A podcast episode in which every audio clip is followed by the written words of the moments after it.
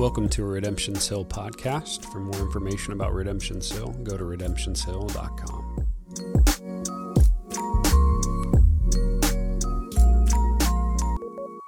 We're going to jump right into it. This is the second to last message uh, in this series, so we're getting really close.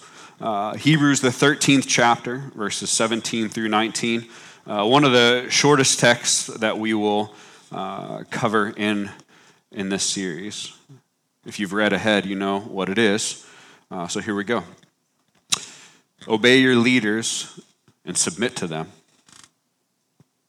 Do you know that's what it was? For they're keeping watch over your souls as those who will give an account. Let them do this with joy and not groaning, for that would be of no advantage to you.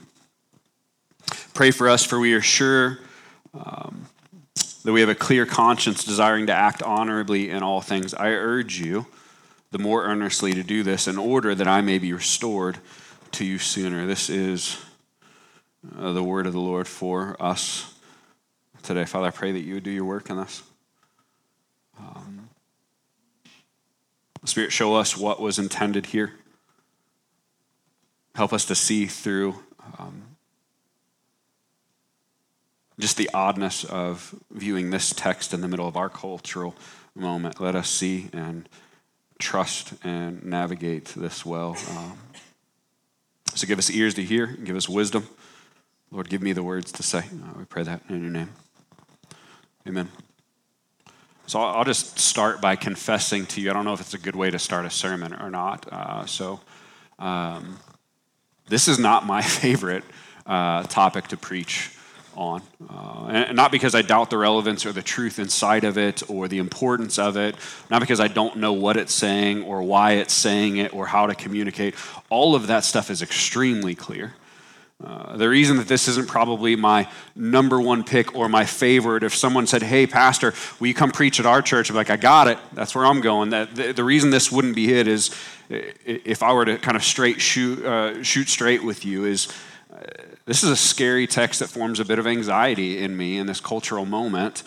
Uh, to speak about the topics of authority in submission. It feels taboo. It feels polarizing. If you want to use the words of right now, it's, it's triggering for some. It's a topic that generates a lot of internet fodder and dialogue and anger and tweets and podcasts and fighting and books and just stuff. And uh, yet, despite how this text may uh, generate a bit of uh, a little bit of apprehension or anxiety in me, uh, we're going to dive into it anyway because just like our member covenant says, the the scripture is our foundation, it's our guide, it is our gauge, and it is the final arbiter of all things, meaning the scripture is what kind of sets the point of what we do and how we do it. Not my feelings, you can say amen to that, and not your feelings, and I say amen to that. Or the current cultural fixations. The, the scripture is what sets the agenda. So I hope, in light of whether you enjoy this text or not, you understand why exegetical preaching is good, right, and necessary uh, because we end up kind of diving into the to the full counsel of God. Uh, we'll dig into the easy stuff, the fan favorites, the obscure and odd things, and uh, the heavy, hard, and maybe sometimes contentious things. We, we, we, want, we want to see every word the Father has to say to us. So before we dig into the nuts and bolts, I'm going to try my best not to give a TED talk, but I want to do a little bit of understanding why we're at, where we're at, and some of this information will come from a pastor's meeting that I had in Oklahoma earlier this year, uh, where Bob Thune kind of led a, a, a dialogue that really helped uh, me and many pastors begin to kind of uh, nuance why we're in the moment that we're in. And it, it's probably no secret that something drastic has kind of happened. Uh, something has happened to how we view authority, how we view institutions and our trust of institutions. And something has also happened to our relationships. And it can be felt. And maybe if we look at like the last 20 years of our history, we can understand, oh, maybe that's part of what did that. That's what we're going to try and do a little bit on the front side. The, the first observation that I'd ask you to, uh, to kind of see, and then I'll try and put some weight behind that afterwards, is we've experienced changes uh, in, in massive ways in three facets of our lives. We've experienced massive changes in the church in ours and in other churches in the in the church in large in the US there's been massive changes And then we've experienced massive changes in the, in the culture, not just in the church, but in the land that we live in. And the two of those things, the changes in the church and in the culture, have then filtered into, and they've, they've kind of changed our relationships as well. Changes in the church, changes in the culture, and changes in our relationships. Some, some recent history that can maybe shed light on the front side, the changes in the, in the church, would be to, to look at our last 20 ish years from 2005 to 2012 the church experienced uh, what was kind of a, a, a massive period of, of renewal and growth.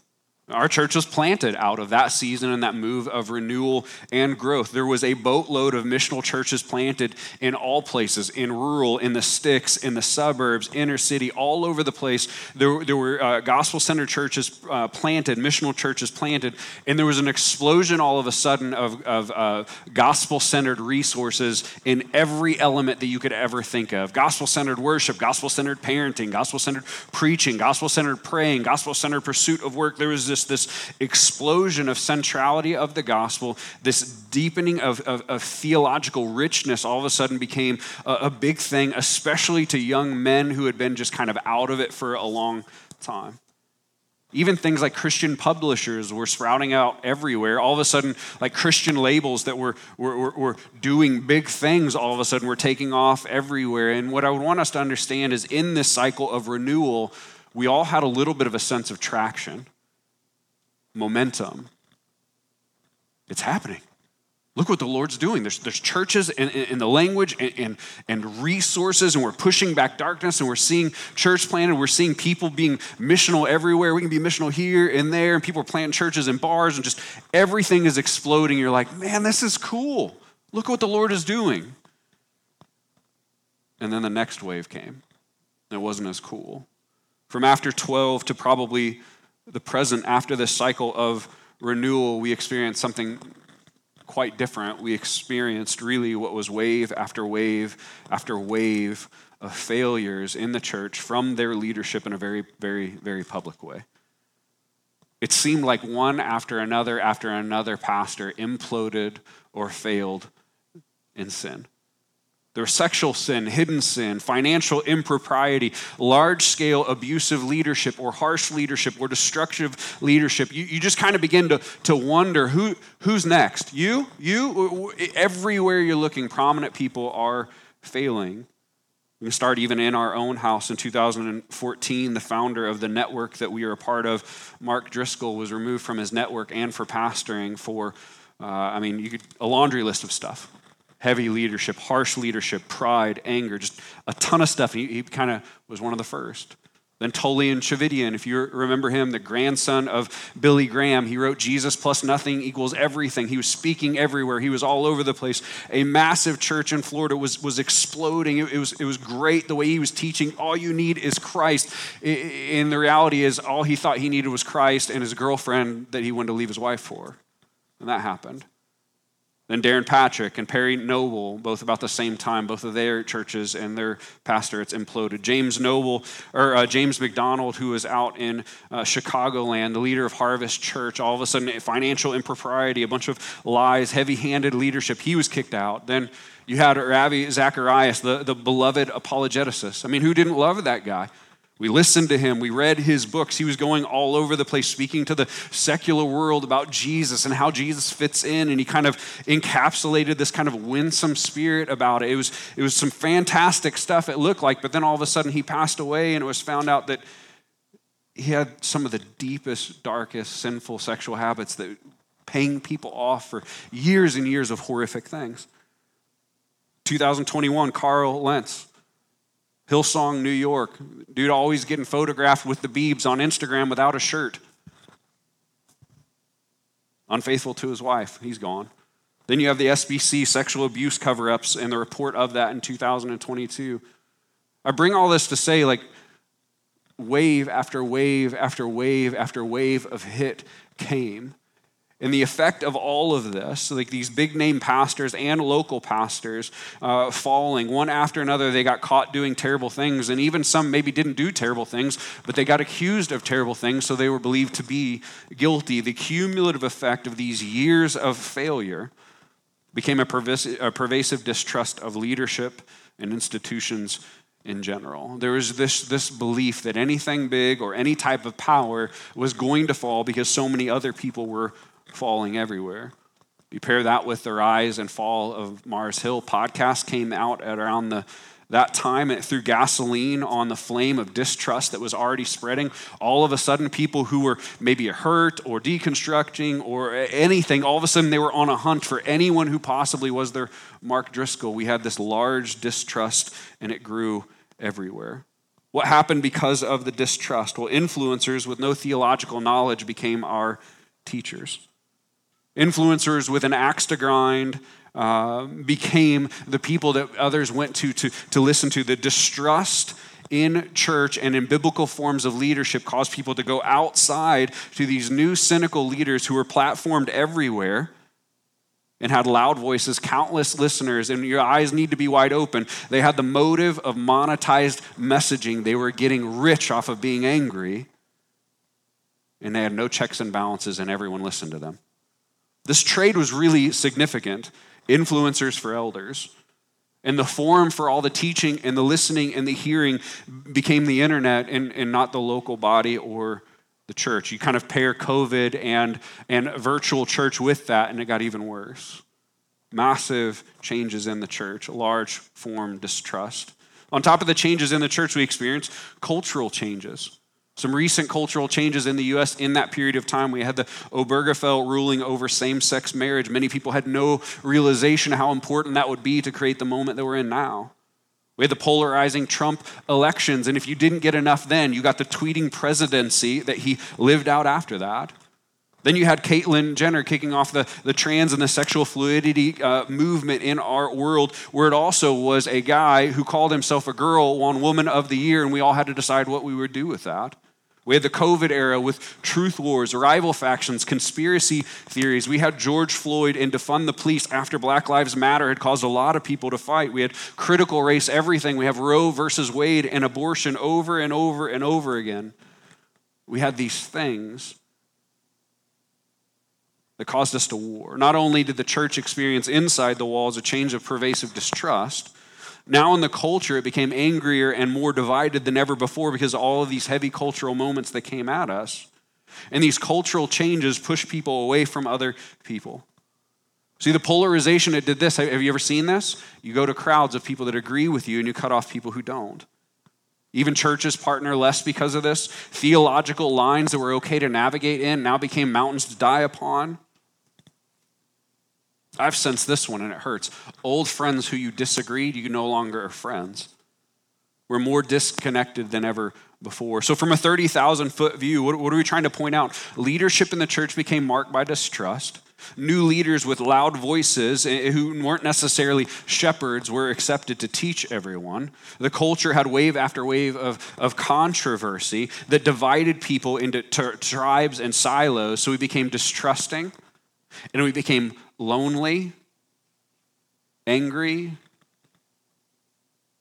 and quite isolated. And I realize that this is a generalization, but I think we all felt this in varying degrees, despite the, the maybe oversimplification of it all. I, I think we felt the realities of that. Maybe you didn't have words to put on it, but felt the realities of what came our way in the last year. If we hold on to those progressions in, in, what has happened in the current moment, and then we also pair with that together the government and how the government leads and how we've accepted their leadership, I think we can make even more headway here. Shed more light of why we're at where we're at right now. Early on in the church history, government offered up security for your freedom. This began by protecting our borders. In the early day, we became our own country, and we need to, uh, to, to protect the borders and make sure that we weren't get, going to get invaded and be destroyed. In the beginning, they gave you this freedom was, I will protect you. Then it moved towards maybe the next 70 or 100 years later, the, the government ended up giving us law and order because things were like the wild, wild west in our country. I'm going to help you be free so that you can own property and keep property and not get murdered. Freedom was equated with the ability to, to live without being killed and the, the freedom to have uh, the ability to purchase land, keep land, and possibly forge for yourself some sort of life. The government was trying to give that to the people. If we fast forward into our present moment, though, we see that that has shifted a little bit The government now protects or gives or tries to uh, procure freedom in a much different way because freedom is now viewed differently than it was viewed before. Freedom in our modern era is not protection of being able to have land or not worry that you're going to be invaded by a foreign country or be able to keep what you have. Now, all of a sudden, freedom is considered the good life. Well, what's considered the good life? Well, you're free when you have the good life, and the good life is unlimited personal choice of whatever you want and the destruction of any restraint of what you don't want. That's now what freedom in the good life is, and this is what our government deals in. The government largely tasks themselves with offering people the unlimited choice of what they want while, while promising them to pull away any of the restraint that they don't want. If you think, man, this sounds political, I'm not going to tell you who to vote for. This is not touting a side. I'm not going to say ipso facto in the election surprise, go this way. Both sides play this exact same game. Now, some may offer you a different version of a limited choice. And some may focus on other angles of restraint that they're trying to remove, but right, left, both sides, no matter which way you want to go, they're playing the exact same game where they believe that offership, uh, that leadership is offering people more of what they want and taking away all the things that they don't want. Why are we bringing this up? Because this view of leadership, offering freedom through choice and the elimination of restraint, has subconsciously been placed over and on top of church leadership as well. The government and the way that we want them to lead has turned into the way that people want the church to lead. That makes it really, really, really hard, if not impossible, to reconcile today to reconcile today's text with real life. If we view in subtle forms or we've co opted this modern view of leadership that they are supposed to expand every choice that you want, offer you more choice, limit the things that you don't want, then you will not have ears to hear Hebrews 13. You'll have no context to be able to deal with it. And I'll back all the way out one more time. If it's actually true that leadership in the church is viewed with distrust or doubt often, if many influencers or social uh, people that you will never see have, have begun to, to teach people over uh, the internet and lead them, if cultural events have caused us to be angry or frustrated and more divided than we have ever been before, or at least in our generation, to where, to where we're in small groups of tribes that we agree with, if we prefer and lean into leaders who give us all the things that we want, that we want and take away all the things that we don't want, then it'll be hard for you to ever to accept this type of leadership, and it'll be almost impossible for you to actually to function in or live inside of this type of leadership. Which creates a tension point that we have to acknowledge and we need to make a decision over. The tension point just becomes this in light of a, a very short text. Will I accept a God given form of leadership? Will I obey God by submitting to the leadership that He placed over me? Or will I allow history, cultural conditions, preference, a, a, bad scenario to give me license to recreate the way that I am led in my faith based on what I want now or what I see in culture? It's important to realize this that the Old Testament, all the way through modern days, the Bible warns people. From the beginning until now and all the way until Christ returns that people will appoint for themselves leaders who will give them the message they want to hear and will lead them in the way that they want to be led. And it says that God will let this take place. And do you know what it's called? It's called judgment. It's God's judgment for people rejecting Him. So it's entirely possible uh, for, for people to have a type of leader over them that doesn't speak the word to them, doesn't call them to obey the Lord, doesn't ask them to submit their lives or lay their lives down like Christ has. It doesn't say hard things or ever kind of correct, and the people will applaud and they'll love and they'll cherish it, and God will let it stand. They will think it's the greatest thing in the world, and they'll have no idea that God detests it. And He lets them have it as a form of wrath and judgment. Our hearts, I hope, we can come to the Word and go, God, what type of leadership do you want for us? And I'm not just talking about me. All of our lives are under certain leadership in our local church. Yes, it's going to be our elders, but will we all accept the leadership that the Lord has placed? Or we kick against it constantly? If we remind ourselves of what the 13th chapter of Hebrews is, I think it will help us understand these verses some more.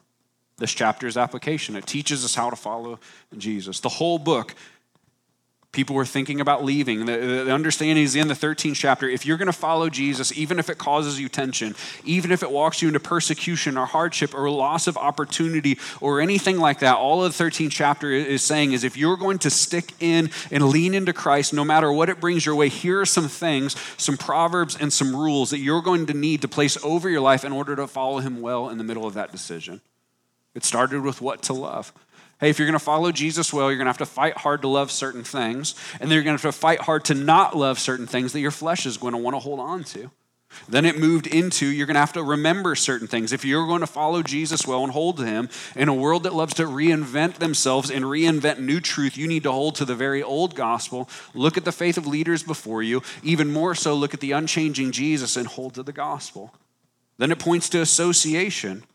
Hey, be careful. Don't let your association or your connection with Jesus wane in the public sphere if it's going to cause you scorn. Instead, lean into Jesus. Identify with him in the good stuff and in the hard stuff.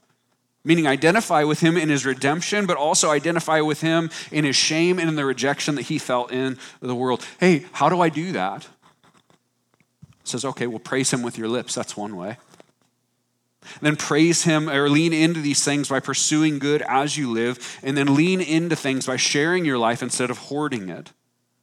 Today in the text is just another addition to this application. What's another way that we lean into Christ and accept uh, what He has done for us? We do it by accepting the leadership that He has placed over us, by obeying the leaders over you and submitting to their direction. I want to show us that this is just another part of application. To hopefully show you that this directive isn't some like random terrible thing that he snuck in at the end and hoped that we wouldn't notice. It's, it's meant to be one of several different elements that'll help you walk out your faith in Jesus well. In other words, when it says to obey and submit to leadership, it's not meant to be a punishment, it's actually meant to be a benefit and a gift.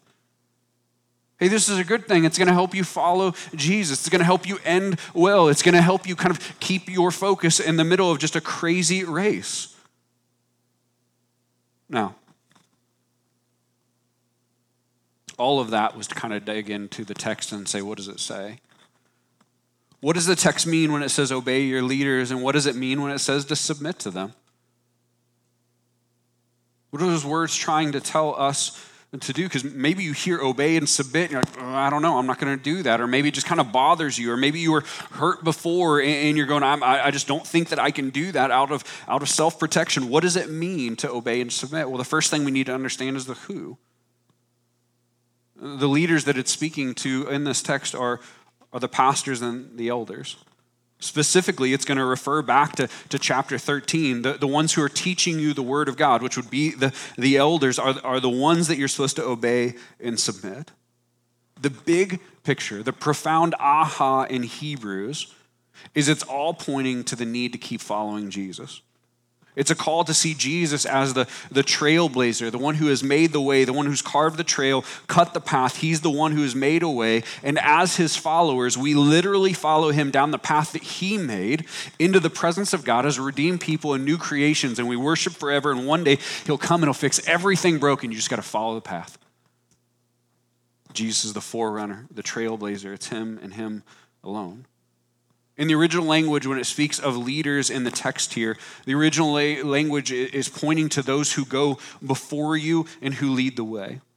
So the picture would be this Jesus carved the path for all believers to be saved and to follow him.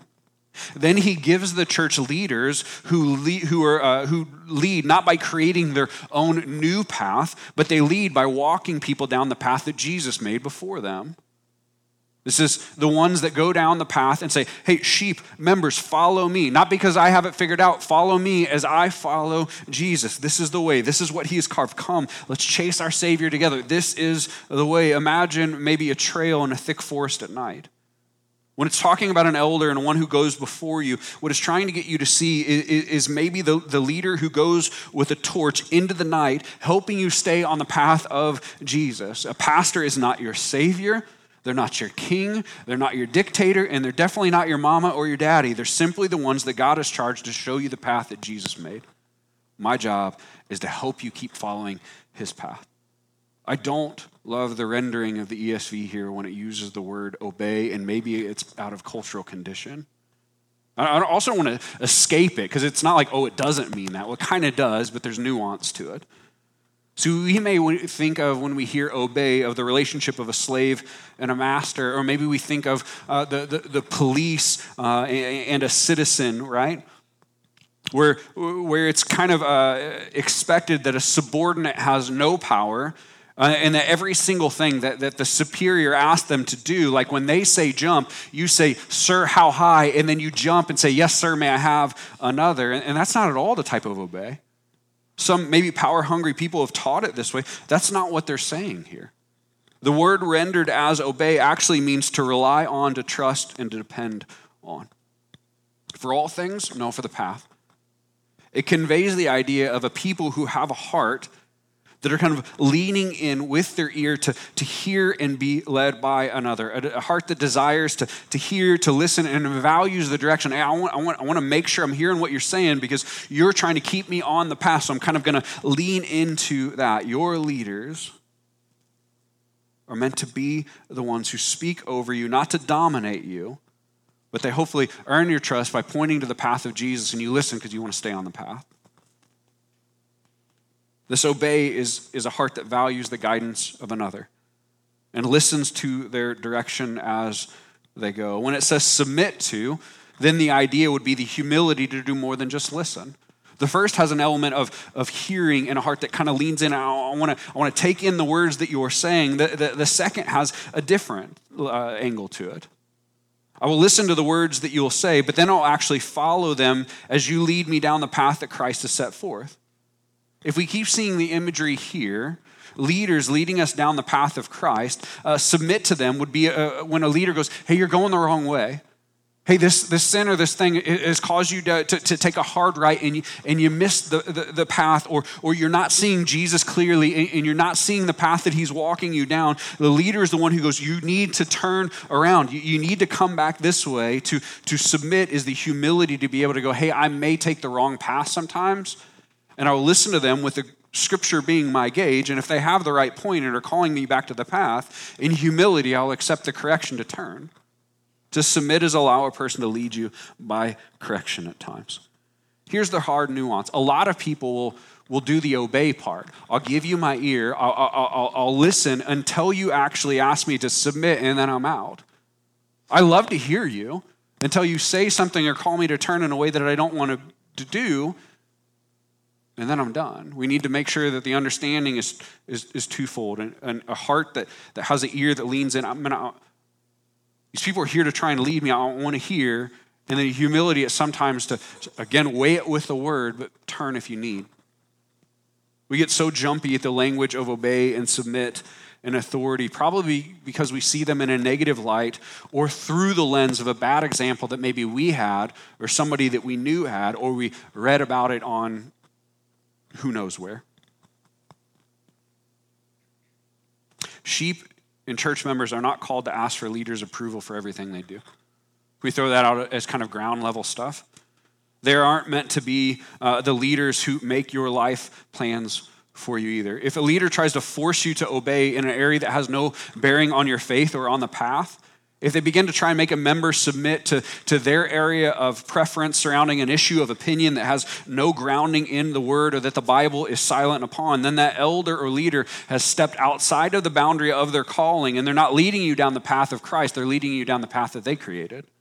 At this point, you have, you have no need to listen. You're taking me towards your preference and not Jesus.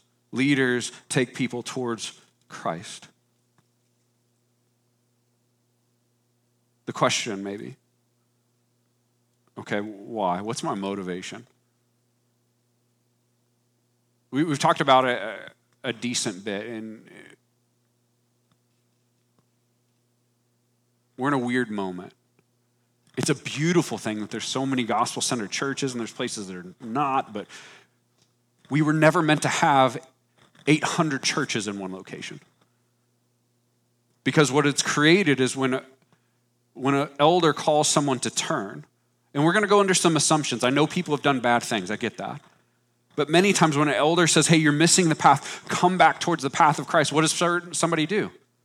There's another place three blocks away, man. I'm out.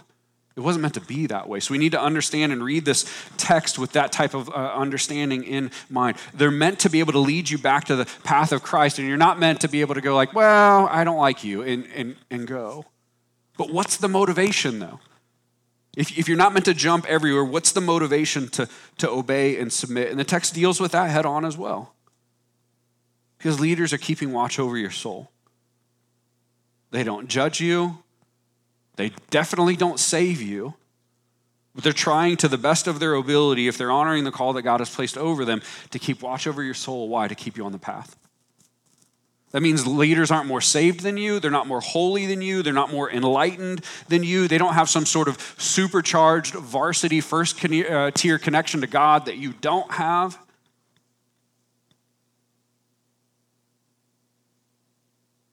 They simply have been given a job by God to watch out for your soul. What does that mean? That means that you may spend 40 hours or 50 hours or whatever you do at a vocational job doing something else uh, to, to earn a paycheck. And elders are, are, spending a, a, part of their time, I get it, like for us, we have vocational and non, but they're spending some of their working and focused hours trying to lead you down God's path. There's an intentional time going, hey, how, how do we show them the path of the Lord? How do we keep them on the path of the, the, the Lord? When we're talking about motivation, you, you get to, to work and do life, and there's other times that leaders over you are trying to, to keep you in the right spot to watch out for your soul. Again, the old, uh, the original language is helpful to the text here. When it says keeping watch, in the original language, what you're supposed to think of is a night watchman over a city or over a gate right? Back in, in chaotic days when there's wars and invasion and stuff like that, that's what you're supposed to think of, of a watchman keeping up. Elders are those who lose sleep to try and make sure, while other people are doing things that they would prefer, that you are safe from danger and wolf and enemies and stay on the path of Christ. At times, people say, man, it just seems unfair that leaders have the power and absolute power always corrupts and, and the church members have to submit or listen and obey to them as, as if leaders get some sort of unfair benefit and members get shortchanged and they get nothing good out of the arrangement but this text says elders are those who lose sleep watching out for your soul they're battling in the night when you get to sleep and then look at the other wording if we think the whole thing's unfair they watch out for believers soul hear these terrifying words as those who will give an account over how they watched over you. The message is leaders aren't a special breed of believer. There are those tasked to watch over you to keep you on the path, and they will answer to God Himself on how they did it. We see in the scriptures they will literally be judged more strictly because of that role. So if they mail in their job, if they stop watching out for the sheep, if they kick the sheep, God will address it.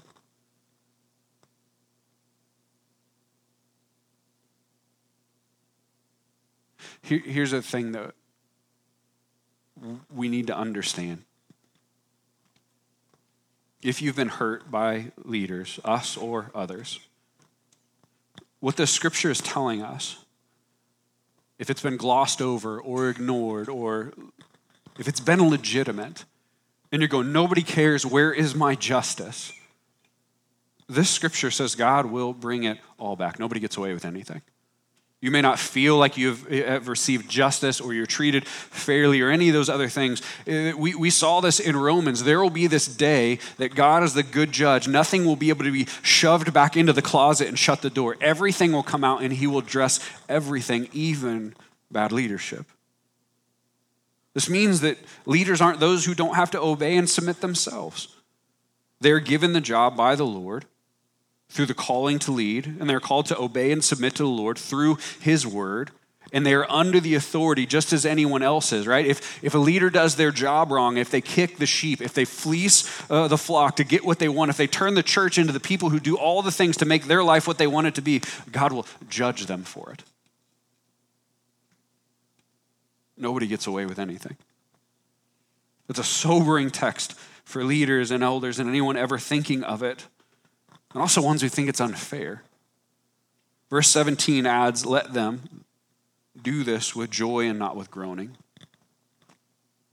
If a leader is complaining, hates the sheep, and whines about them, and I hear people say it at times, like, I don't know if that's okay.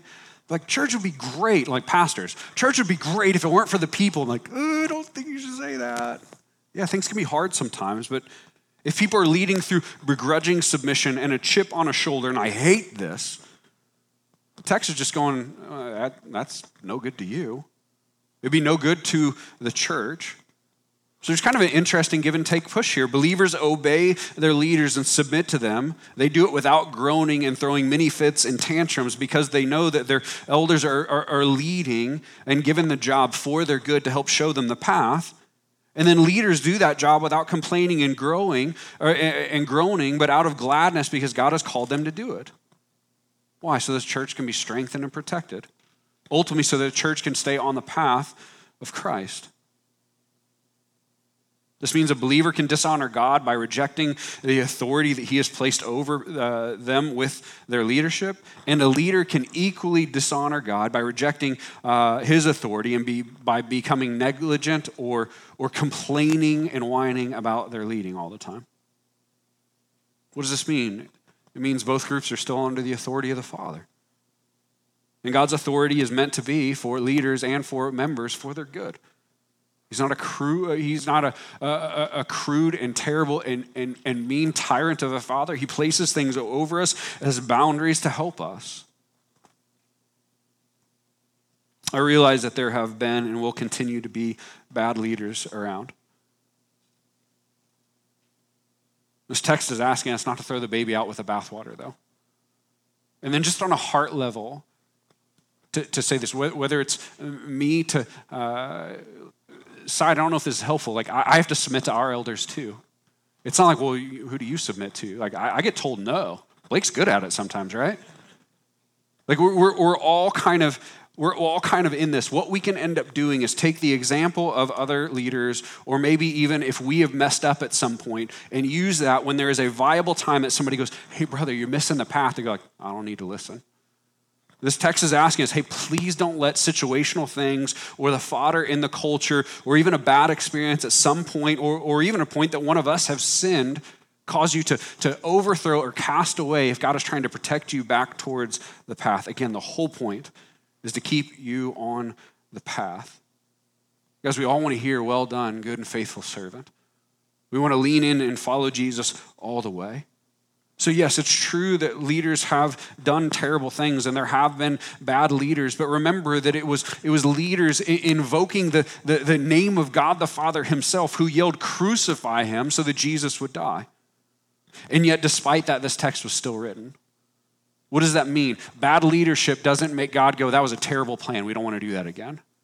Leaders have failed and will continue to fail. God tries to gift his people leaders who keep them on the path, though. This is probably why we should understand that the qualifications of an elder are important, though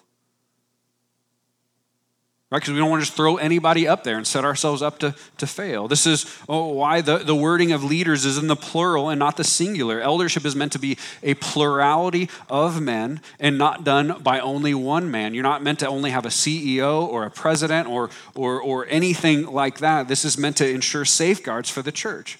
It is not implausible for a man to, to get things wrong or fall into to sin. Even a good one and, and a plurality is meant to be the checks and balances. If someone gets off for another one to go, hey, brother, you're not seeing that right.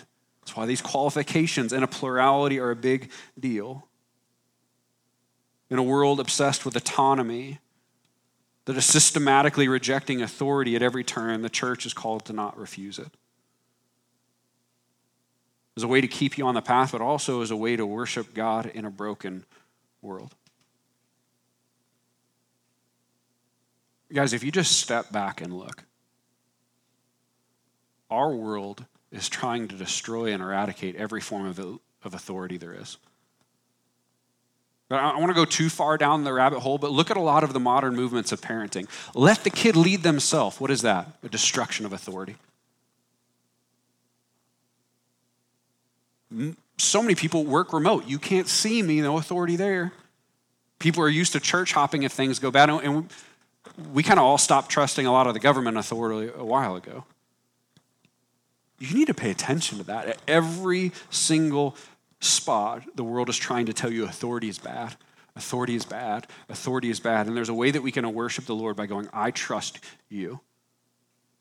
Not I trust TJ or Blake or Garrett. God, I, I, I trust you and I will lean into authority because I believe that you are a good God.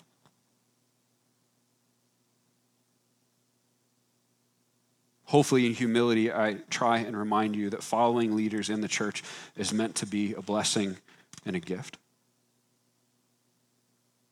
Why? Because leaders are meant to point you to Jesus. Because we, I, I went on a vacation, I was gone for less than two weeks. Garrett kind of shared the same sentiment with me. When you get out alone and by yourself and no rhythm, it's really easy to get crazy. It's, it's really easy to feel untethered. I don't know if you've ever just like not had anything to do or just got out on your own. All of a sudden, you're like, I'm making some weird choices. Eldership is supposed to be just the ones who call you back when that happens. It happens in life. It's meant to be a gift. I joked with him a little bit before, like, what's the sermon about? I'm going to tell the church, hey, you're welcome for the gift that God gave you. Like, the hope is that you would see it as good as people who love you enough in a world where authority is not popular to sometimes take authority to call you back to Jesus. Believers trust God by following the leaders that He has placed over you. Then the charge at the end makes a lot of sense. It's a call to pray. The author calls for prayer for himself as a personal request, but he's also asking for this as, as, as a back and forth in all churches. Members, pray for your leaders so that they stay on the path themselves and they act honorably. Just like you want to have the well done, my good and faithful servant, so, so do they. And, and, and, they want to act rightly in the eyes of the Lord and hear the voice of the Lord, and they want to stay on the path of the Lord and help you stay on the path of the Lord. Pray for your leaders. It, it's a hard job, he's trying to say. Pray for them to see the Lord to help lead you well. As we wind down, I want to give you a little bit of a preview of the text next week. In it, there's a beautiful benediction where the author declares, Church, Christ has given you everything you need. All the stuff that he did on the cross, the resume, the redemption, the, the love, he's given you everything that you need. And then he's even placed these other things in your life to help you do the will of the Lord and glorify him forever. My, my hope is just that we'll see church leadership as the, one of these extra things that Christ gives his people to help them do the will of the Lord. As a good gift that empowers us to do the will of the Lord, finish well, push back darkness, and continue to see Jesus. In a world that seems to hate leaders, faithfulness is to Jesus is to accept them in some regard. Have eyes wide open. If we ever leave the path ourselves, please run. But if a leader calls you to the path of Jesus, worship Jesus by hearing what they say. Keep your ears open to them and a heart open to the ability that, hey, man, I could get it wrong, and they may need to tell me to turn back to the path and have the humility to actually submit when that happens. This is meant to be a help and a benefit and a blessing to you. I would just tell you one of the things that's a joy for us here. You know, people have asked about discipline and submission and different things like that one of the beauties or the reason to be in true community and missional community is a lot of times an elder doesn't ever have to, have to ask you to submit because you have other people walking in your life are like, hey, bro, what's that? And doesn't even ever get there. Like, that's a good and great gift and a reason to lean into the people around you. And so we don't always have to get to the end of the spectrum where, where an elder's going, you better submit or else. It, we have people who are watching out for us, who call us back to, to Jesus. That's a, a good way to see even your role. I, I want to keep people on the path too. Maybe I don't yell at people to submit or things like that, but man, my heart loves that person. I'm going to call them back to Jesus. MCs are a great forum for that. You can share your heart when you're struggling, have people see your struggle and, and point it out to you so that you can stay on the path.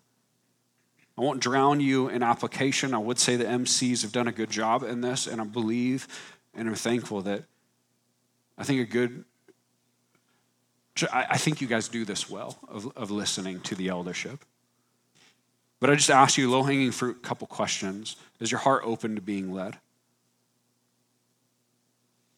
In that open to being led, is your heart and your life open to be challenged if it ever happens? And the other thing I'd ask you is have you thought about how you talk about leadership? How even the mindset of counter-culturally speaking about leadership and eldership is a good thing may help those around you who aren't even in our church. I'm not asking you to like make up a good story about me or Blake or Garrett or things like that, but there's an element of wisdom and, and receiving the leadership of the Lord when you are at the water cooler or some other place and people are just bashing other churches and other leaders. You go like, hey man, I'm thankful for leaders. Or maybe if you have a, an element where it was helpful to go, man, I, I had a leader care for me and pull me back to the path of Jesus here. And I'm thankful for that. I'm sorry you went through that, but I don't have the same experience of you. There's, there's a way that we can kind of turn the, the tide when the world loves to destroy and bash and hate for you to go like, hey, I'm not, I'm not going to do that. You don't have to pretend that everything is rosy, but man, you can honor the Lord by reframing some conversations out in the world. We love to complain. Maybe you just don't jump into that. And that honors the Lord. Because you don't have to wait till a call to submit to see if you think that this text is true. Even the way you speak frames this. One last thought. I think you've done well with this, and I ask you to keep this in mind. One of the areas that I see a not receiving eldership in a biblical form, I think, is to recreate the job. So I tell you, in a, in, in a, way to hear and submit and obey, one thing to keep in mind is I, I believe that many people have tasked elders to do jobs that aren't keeping people on the path, meaning they want a life coach or uh, an encourager or someone to parent their kids or all of these other things. And they'll receive those things from their leaders, but they won't receive someone asking them to stay on the path. I would just say, hey, would you have your heart open to make sure that you never get those things crossed? The primary job of an elder is not to fix everything in your life or even to be your counselor per se. It's to keep you on the path of Jesus. Be careful of a heart that calls eldership to do something that God didn't so that you can refuse what he actually wants them to do. I think you've done well in that, but I think bears remembering in the, the future because I've seen this recreated all over the place. So, what do we do with this? And in light of, uh, of leadership and obeying and keeping us on the path, we'll end up worshiping and we'll come to the table. Why? Is another way to go back to the path. It's another way to go, hey, all of this is to lead us to the finished work of Jesus. It's not to create certain uh, power structures that make other people do certain things. We're just trying to remember Christ. And so we'll hear these words as, as a teaching, ask the Lord to help us see them when in right light when we need, and then we'll go to the table going, Father, thank you for what you've done through Jesus. You've given me everything that I need. You've given me every good gift to do the will of the Lord, to rest in what He has done. Help me to continue seeing it over and over and over, and you get to take. Remember, the Lord is good, and Jesus has done it all anyway.